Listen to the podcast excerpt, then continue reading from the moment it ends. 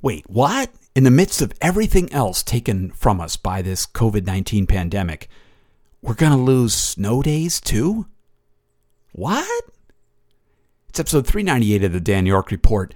And as we prepare for schools to reopen here in Vermont, which is in northern New England in the United States, the word at some recent uh, online meetings for parents, etc., was that there may not be any snow days this year. Now, not because of climate change, we're still going to have a lot of snow here in Vermont, or we expect to. Not because of anything like that, but because of the internet, because of online learning. If you're doing most of your classes online, in some cases in our in our local school system, there is a um, virtual learning academy, which is all of your classes online and remotely. There's also a hybrid program where you're in the school two days and then you're out of school three days. But in both environments, you have the capacity to do all of the classes online. So if you can do it all online, you don't need to come into the physical building, then snow days are just another day. Man. Now, just for those of you who are not from the northern United States or, or parts of the world that do snow days, if you're from somewhere else in the middle tropics of the world or things like that, let's explain a little bit. So, you've probably undoubtedly seen this, but you know, when we have too much snow here, when we have a blizzard or when we have a storm or whatever else, if it's unsafe to drive, it's unsafe for buses to pick up kids or whatever else, then school is is typically either delayed for a little while, which is a kind of annoying thing where they kind of wait for the snow to be cleared, but but more often school is canceled it's there's a snow day. Now sometimes it's also when when things get super cold. We've had times when it gets down below 0 Fahrenheit, even down to like minus 20 Fahrenheit and stuff on this line. And it's just and, and school buses like freeze up. They have to be thawed out to be able to drive and stuff on this line. Or we have icy roads with with black ice, whatever it may be. But in the end, we, we have a snow day. It's typically unexpected. I mean, you, you often know that there's something coming in. You watch the weather forecast. Kids always do this in the, in the winters. Watch the forecast. What's going to happen? Will we have snow tomorrow? Will school be canceled? What's going on? But oftentimes it's still a bit of a surprise or just a, a glorious thing when it happens. You can go outside and play in the snow, build, you know, snow castles if the piles are big enough. Buy, you know, build snowmen, go sledding, go cross country skiing or downhill skiing or whatever. You can just get out and play in the snow. The local hills fill up, well, at least pre pandemic, with people going out and sledding on the local hills that are all around, whatever else it is. Or some people may stay inside and watch TV or just sleep or whatever else, but they're not having school. School's off. It's a great day. It's a kind of glorious kind of thing like that.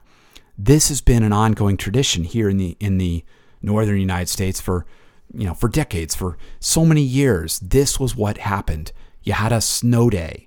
You know, growing up where I was, my parents worked in uh, in the school system. My father was a guidance counselor. My, my mother helped out in the system in different ways as a teacher's aide and more. And so they were plugged into the early warning system. They would get that phone call. So my brother and I, of course, would listen for that call that would come in. And if you heard the phone ring at, you know, 6 a.m. in the morning on a winter day, you were like, you were listening. You're like, okay, are going to have a snow day? And of course, in those days, it was a phone tree. So then my father or mother would go on and call the next person in line or something. So you knew this was going on. But, and we'd be so excited and so joyous because it was a snow day. It was awesome. Or we'd listen to the radio, you know, and, and hear the list of cancellations that were being read off. And many of the radio stations would spend a significant amount of time, you know, reporting out the school delays and everything else you know, fast forward a couple of decades, and in the more recent years, my kids, of course, have been watching uh, watching the websites. There's a TV station here in Vermont that has a just a whole web page that's on school closings, and they update that routinely and everything else. And so, of course, you know, our kids would be watching that and seeing, you know, they'd watch all the surrounding schools, seeing, oh well, okay, we're gonna have school off because look, all these other ones are, are putting in a, they're canceling school tomorrow. They're doing this, they're doing that. We've got to be up there soon you know, it was all of that kind of thing. We, they'd keep on watching for that. And then on the day of, you know, these days we'd get a robocall, you know, a, a phone call that would say something or a text message or an email or something or all of the above that would say there's no school today, don't do that kind of thing, et cetera, et cetera. You know, or it's, you know, you don't have to come in, all that kind of stuff. Snow days. Snow days have been a tradition here in Vermont, New Hampshire, Maine, you know, in, in New England in general, and, and just for all sorts of times. Now, of course, some, you know, they've actually, it's been the whole northern United States, I should say, because I know that down in Virginia they had snow days too. Of course, their definition of a snow day from up here is us smug New Englanders. You know, they might call snow day for like a half an inch, like a centimeter of snow or something like that. Whereas up here, we might wait for it to be, you know, a little bit more than that because like we're used to snow up here. But regardless, regardless of whether it was a tiny amount or a huge amount, snow days have just been part of what we've done.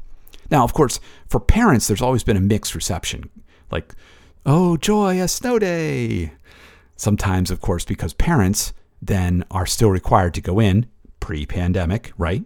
Okay. So you you had to go into the office or you had to figure out, okay, suddenly I've got a childcare issue because my kids are at home. I can't do anything with this or something on this, especially for younger kids. How do you work with this in some way?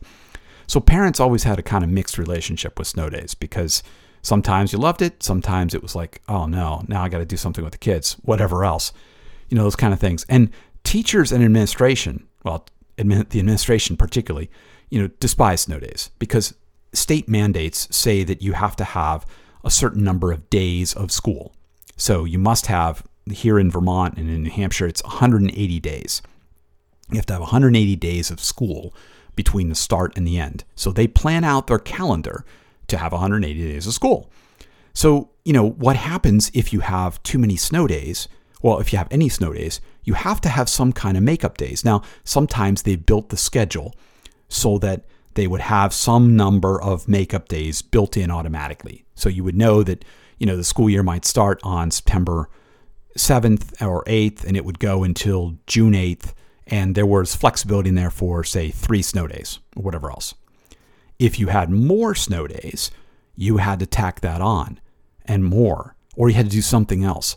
I remember growing up, um, one year we had so many snow days that they canceled one of our school vacations. Where I grew up in Connecticut, we had a, a, a week of vacation in February and a week of vacation in April. And, and one of those got torched. I don't remember which one, but one of them in that particular year just got killed because we had had like 10 or 12 or 15 snow days or something. It was something ridiculous. And so they had they'd killed that vacation. Other times, school systems might wind up going out until you know, late into June or, or even into July or something like this, which is just crazy late because they had to meet this, this kind of deadline. So administration officials have always disliked snow days.